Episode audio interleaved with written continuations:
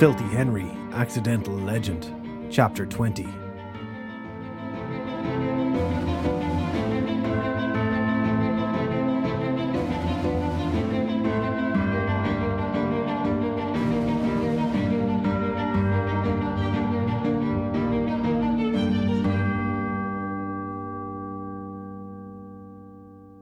Shelley refused to look at him. On any other day, this would not have been a problem for Filthy Henry. In fact, he would have relished the lack of attention. Since he had known her, Shelley had tended to pick the worst possible moments to ask her questions on fairies and magic. It made it very difficult to think about solving cases. A person needed a level of silence, solitude even, to allow proper thinking to take place. Constant questions about mundane things or general chit chat about nonsense topics only derailed a person's thought process. Worse still, it gave the impression that neither of them knew exactly what was really going on, as one person had to constantly educate the other on matters mystical. Clients generally like their magic using fairy detectives to know more about magic than normal people. Now, though, the fairy detective would have gladly had Shelley ask him a question about something stupid. It would at least have given him an indication that there was, in some tiny way, a possibility of things going back to how they had been before. Filthy Henry sat at the kitchen table, a mug of lukewarm coffee held in his hands. Drew sat in the chair to his left, glancing between Filthy Henry and Shelley when he thought both weren't looking, and doing a dreadful job at being discreet every time. Cathal, having woken up, was sitting opposite the fairy detective. The memory wipe had made him forget a lot of what had taken place in the forest, but not enough to make him want to hold the silver hurley stick. Since they had come back to the house, he had barely looked at the artifact, let alone touched it. Cathal's primary concern at the minute was trying to figure out why his face felt like it had been punched. A topic Filthy Henry was staying away from completely. On the sofa, Mammy Cullen sat, feeding a bottle to the baby. Beside her was Alice, looking like she was currently suffering from the worst hangover in her life as the effects of the love spell wore off. Nobody spoke, or even seemed inclined to start a conversation. As planning sessions went, this one was off to a disastrous start. The fairy detective cleared his throat and moved his chair, so that everyone in the room could see his face clearly. We're in trouble here, he said bluntly. You've got that right, Sunshine, Mammy Cullen said. You can't just go round the place moving into people's homes when they're living in them that's a hostage situation right there. One of those panda kidnapping things. Do you mean a tiger kidnapping? Drew asked. Yeah, Mammy Cullen said. Those things. I knew it was some sort of oriental animal. Anyway, you can't just go doing them sort of things. Oh, ma, Cathal said, rubbing at his forehead. Just leave it, will you? These aren't crooks. There's a lot of stuff going on at that. Just, just leave it for once. She let out a snort and returned her attention to the baby in her arms. Moving on, before this turns into some sort of daytime chat show. We're in trouble. My great plan had revolved around Cathal unlocking the power of the hurley stick and beating the bad guys away in a very literal fashion. Now it turns out, we may have put all our eggs into a basket but no bottom. Cathal looked like he was about to respond with a smart remark, thought better of it, then leaned back in his chair and crossed his arms. Then we just go and find the right person, Drew said. I mean, that's what you're going to say, right? Filthy Henry shook his head. Over at the kitchen counter, Shelley let out a soft laugh. No, that isn't what he's going to say at all. In typical Filthy Henry fashion, he's going to lie his way through life and come up with a crazy plan that involves taking a risk. And a shortcut. Her tone hid nothing. But the way she had called him Filthy Henry stung the fairy detective. Despite it being his chosen name, Shelley rarely used it. The fairy folk referred to him as a filthy half breed, since a half human, half fairy was considered an abomination. Shelley seemed to think that the moniker, used to annoy the fairy folk and show them that they would need bigger sticks to break his bones, was not to be used by his friends. Rarely did Shelley call him it, preferring instead to just use Henry. If that little friendly trait had changed, then the fairy detective figured he was in more trouble with her than he realised. Eh, not exactly, he said. I have a plan, more or less.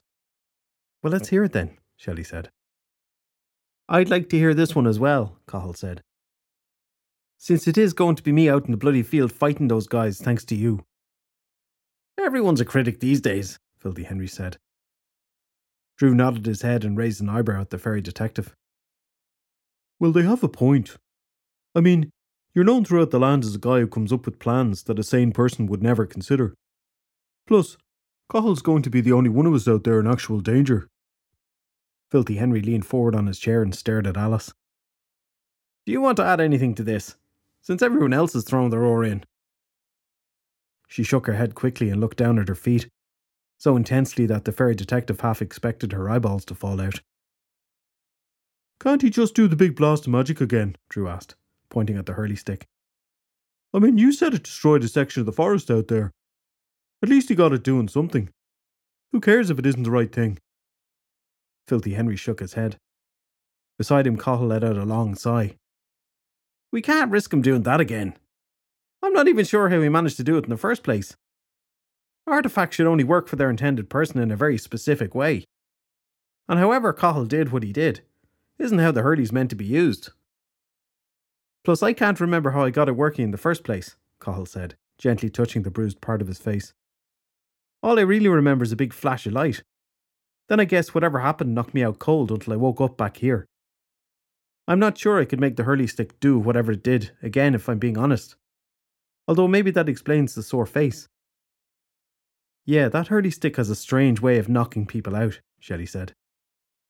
Look, a mere hour away on foot there's a hovel with a witch, a time travelling queen, and two thugs that are not in their own bodies. I don't know about anyone else, but that's too many bad guys living close by for my liking. You could be out walking your dog and accidentally bump into them. They're that close. Nobody voiced any opinions on that statement. Cathal continued to rub the sore part of his face. Shelley had started to scowl at the fairy detective. Drew was, apparently enjoying being not in trouble with anybody for a change, while the ladies on the sofa kept to themselves. Right, the fairy detective said, standing up and looking around the room. You lot are just going to have to trust me on this one. The new plan is as follows we're going to set up some traps in the forest beside the field. Cathal shows up, the day's battle commences, and the first thing he does is run into the forest. With a bit of speed and a pinch of luck, we, meaning Cathal, draw Maeve's men towards our traps and take them out of the game. Then after seven days we win by default because Cathal will be the last person standing. Simple. He spread his arms wide and grinned at the assembled faces. For some reason, Filthy Henry had a strange notion that somebody would have started clapping at his brilliant idea. After all, it involved no bloodshed and more or less ensured that Cathal did not have to fight, reverting to the skinny man's more natural state of flight. Instead, all the fairy detective got was silence and blank expressions. Like he had just asked everyone to work the weekend without getting paid. The druid coughed. Speak, Filthy Henry said, lowering his arms and rubbing his eyes hard. Uh, I, am just thinking, uh, isn't that like a terrible plan? What do you mean? Well, for starters, you're hoping that Call over there can outrun whoever Maeve throws at us. No, that's the easy bit, Filthy Henry said. How hard can running really be? It's a lot easier than fighting, than trying to take a punch, or worse still, throw one. You just do the whole walking thing, extra fast, and don't stop. Mammy Cullen started to make cooing noises at the baby in her arms. Every few seconds, the child would let out a little gurgle, a gummy smile on its chubby face. Filthy Henry found it equal parts cute and annoying. There was a time and a place to entertain children, he figured. During a meeting where people were coming up with a plan to save the world was not one of those times. Cathal raised his hand slowly into the air like a kid in a classroom. What now? Filthy Henry snapped. I'm not that great at running, Cathal said, lowering his hand. Plus, we can't just hold up the hurley stick for them to see and, you know, fake it. You've done some magic. Can't we make them look all big and imposing and scare them off that way? It won't work, Shelley said, much to the fairy detective's surprise. We're bound by the rules. Filthy Henry has been explicitly told he can't interfere using direct magical means. Which means is that exactly? Mammy Cullen asked. No card tricks, no rabbits out of a hat. Magic, you can't be serious. It means that your son needs to get on board with my plan, Filthy Henry said, dropping back down onto his chair. He held up his left hand and conjured a small ball of light, which floated in the air. And yeah, we're deadly serious about the magic. Mammy Cullen stared at the ball of light, clearly amazed. When he closed his hand, dispersing the spell, she continued to stare at the fairy detective. Alice murmured in a voice so low that for a moment Filthy Henry was not entirely sure she'd even spoken. It was not until Mammy Cullen gave her an encouraging nod of the head that she spoke up. I have a question. Go on, Filthy Henry said. Everybody else is. Well, aren't you breaking these rules already by using Cathal instead of whoever's actually meant to be holding that silver hurley stick? Drew pursed his lips and nodded sagely. She's got a point. If you yourself can't get involved, what's to say the wrong person isn't going to cause problems? Filthy Henry started to drum his fingers on the table surface. A valid point had been made, one which he had not considered himself. A point which displeased him greatly. The Morai had been fairly clear that only a true descendant of Cuchulainn could defeat the forces of badness. Everyone else, including the fairy detective, had to remain firmly on the sidelines but they had spent the last few days working with the wrong person. Was it possible that making Cathal show up on the day was going to cause the baddies to win by default? He looked over at Shelley. Shelley stared back with a look that could have killed not only the fairy detective, but anyone in a direct line behind him, for maybe five miles. You said the Morai was talking to you earlier. Is she still around? Shelley shrugged. I didn't bother to ask her about her current accommodation, if that's what you're asking, she said. I got a message, had a quick conversation, and off she went. But did she mention that we found the wrong guy? That Cathal wasn't the guy we needed? Mammy Cullen rose slowly from her spot on the sofa, baby clasped tightly to her left shoulder with both hands. I've been here now for over two hours and I'm getting a little sick and tired of you all calling my son by the wrong name, Drew and Filthy Henry turned in their chairs and looked at the imposing figure of Mammy Cullen. Sorry, Filthy Henry said. Oh, don't get her started on this crap again, Cathal said, shaking his head. You shut your mouth, Mammy Cullen said to Cathal. Traditions are important, and I'd be damned if you decide to just ignore this one because you don't like your name. More so when you've a grumpy version of Barry Trotter in your house. Barry Trotter? Filthy Henry asked, confused. Don't you mean Harry Potter? Shelley waved at him to stop talking and walked over from the kitchen counter to stand behind the sofa. Mrs. Cullen, can you explain, please, what you mean? Cathal is a family name, Mammy Cullen said. Going back generations, all the males in the Cullen family have been called Cathal, but they're never meant to use it. Instead, they all went by their middle names. Ulysses over there decided that he didn't like the tradition and insisted on everyone calling him by his first name. It broke his father's heart. God rest him. Filthy Henry looked over at Cathal. You're not Cathal Cullen? he asked. I am, Cathal said. Cathal Ulysses Cullen. The fairy detective frowned. So that explains what your mother was nattering on about when she first arrived, saying this house belonged to Ulysses. Drew the Druid laughed. Do you know if you take the first letter of your first and middle names, you're C.U. Cullen, he said. Like Cú Cullen, only missing some letters. Next thing your mummy will be telling us that every male has had the same initials. They have had, Mammy Cullen said. Going back as far as records can go. Every male Cullen has had Cathal as a first name and a middle name beginning with U. Just none of them have ever had a brother, is all, not until Ulysses became a big brother to this little bundle of bubbly joy. The fairy detective heard his mental penny drop. He stood up from the table once again and walked slowly across the room towards Mammy Cullen, who remained firmly in her seat. When he stood in front of her, Filthy Henry looked down at the baby resting its head on her shoulder. So what's this little one's name? Mammy Cullen smiled with the pride of a mother.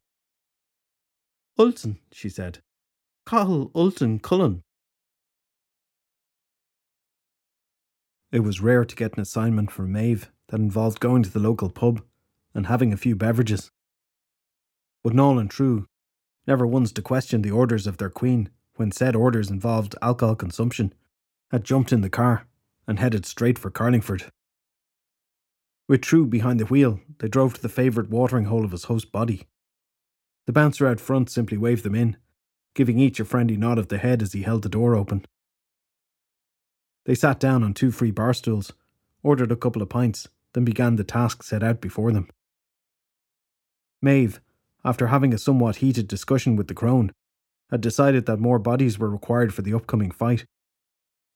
It meant that Noel and Trug, using the faces of the men they currently inhabited, were sent to bring back some friends. Friends of limited intelligence and high levels of greed. How come I never sent us out for a drink before a big fight? Trug asked. A lot more guys would get on board with the killing and maiming if they could get drunk. Noel rolled his eyes, took a mouthful of his drink, savouring the taste. It's that sort of thinking that'll keep you as a fighter, not a leader, Noel said. Now shut up and try and remember what these guys look like. I'm just saying is all, Trug said, sipping his pint.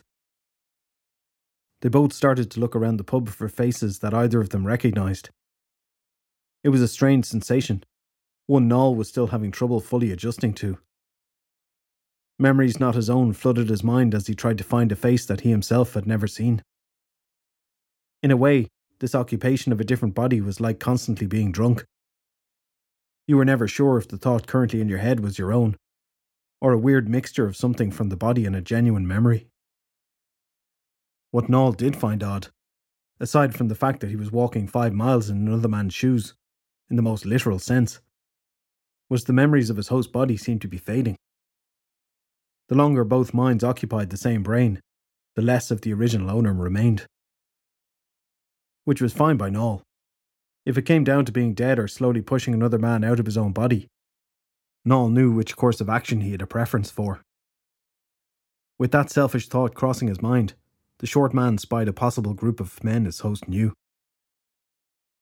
In the corner of the bar, crammed around a small table, meant to sit only three adults, Five men caught Noel's attention.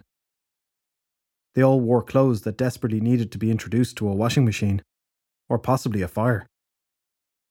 Their faces had the sort of stubble that could be used to light a match. Collectively, they seemed to have 30 teeth, which was a good indication that they'd been involved in more than their fair share of fights. Noel reckoned the man showing more gum than the rest had probably even started most of the fights, the others merely joining in. The short man nudged Trug in the ribs with a not so gentle elbow jab, then motioned towards the group with a nod of his head. Think so, Trug said, reaching back to pick up his pint glass and drain half of it in one go. Let's go over then, Noel said. I'm finding it hard to remember if we fight with or beside these guys on a regular basis. With glasses in hand, they both walked over to the group.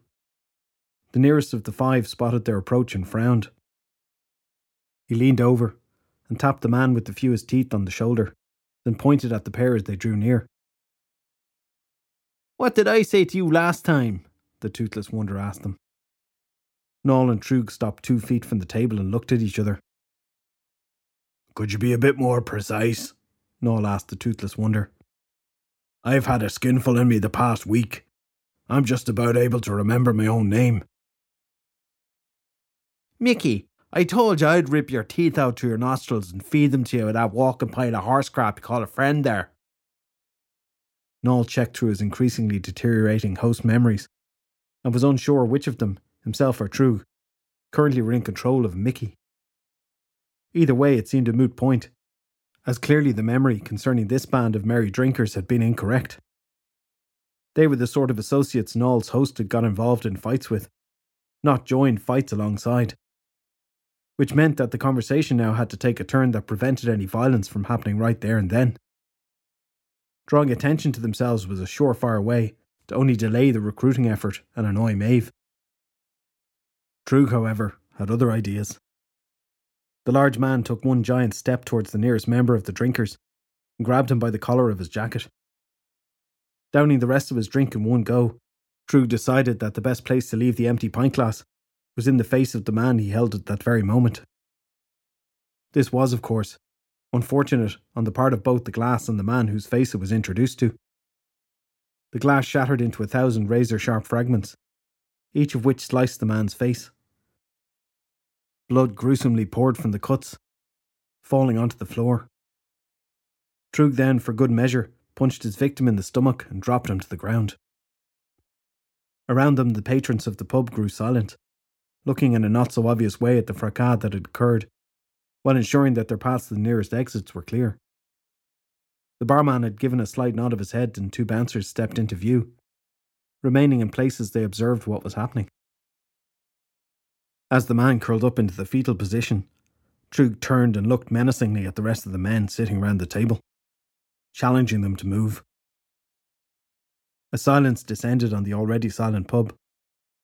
It was compounded silence, one that could be felt on a person's shoulders. Noel simply stared dumbfounded as events unfolded and wondered if his current body was fast enough to get out of the building before knives were introduced to stomachs. The toothless wonder smiled wide and spread out his arms. Mickey, I swear to God, there was no need for any of that kind of stuff. Sit down here, you mad idiot. Namrab, two pints of the good stuff and a mop. Seems like we've had a little accident over here. The barman rolled his eyes and waved the bouncers away. Everyone started to drink again, conversations returning as the patrons realised the show was over, and nobody was going to be killed. Noel reached over and grabbed Trug by the arm. What the hell was that about? he hissed. You're meant to talk with the brains of the operation before performing a facelift on somebody. You looked like you weren't able to remember nothing about these guys, Trug said, his voice low, so only Noel could hear him clearly. So I just stepped in, is all. The other guy in my head helped out a bit, showed me what was what. I knew the smashy glass thing would work a treat. He sat down on the now vacant seat, stepping over the bleeding man, and grinned at the group. Noel wondered if the lack of intelligence in his long-time friend's head had somehow slowed the process of the memory replacement in his host. If you had fewer thoughts than a newborn child to begin with, presumably an already occupied mind could keep everything together without any problems. He grabbed a free stool from a nearby table and plonked it down beside Trug, narrowly avoiding the man on the floor. Danny, Trug said to the toothless wonder, we've some work coming up. Danny leaned back in his seat and nodded. Really now, he said. This anything like that crap you tried to pull a few months back? He looked directly at Noel. Noel decided to not even bother searching for any knowledge of this last job in his head. It was clear from the tone that the job hadn't gone well. Nah, he said to Danny. Nothing like that last one. Sure, that was all thought up when we were half cut. No, this one's simple and straightforward. Planned out, no tricks, all the ducks are in. I would just shut up already, Danny said, slamming his head onto the table. A bar girl came over with two pints and placed them down in front of Trug and. She avoided all eye contact with the men around the table and slipped away quickly and quietly. Anyway, Noel said, sliding his drink closer. This one's as easy as they come. We've a lad needs a few slaps. Taught a lesson. He annoyed this woman who wants him to remember a beating. You know the sort of woman I'm on about. Doesn't like being scorned, holds a grudge. Likes her men in body bags if preferable, and at the side of the road if not. You're using a load of fancy words, Billy, the man closest to Danny said. What's scorned? Trug placed his hand on Noel's shoulder and pulled him back from the table. We've got to throw some punches, get stoned on some mad crap, and paid at the end of it all. Enough for everyone at this table to be knee deep in women and booze for the rest of the year. Who's in? Trug said, looking round at the faces. A resounding cry rose from the table, including the blood soaked man on the floor, as they agreed to join in. Trug looked at Noel, very confused. How is it that I managed to get them on side faster than you? Noel shrugged. I don't bloody know, he said. Maybe 'cause I don't speak the language of the repeatedly concussed like you do. Trug frowned. Repeatedly what? Ah, forget it, Noel said sullenly, lifting his drink and taking a large mouthful.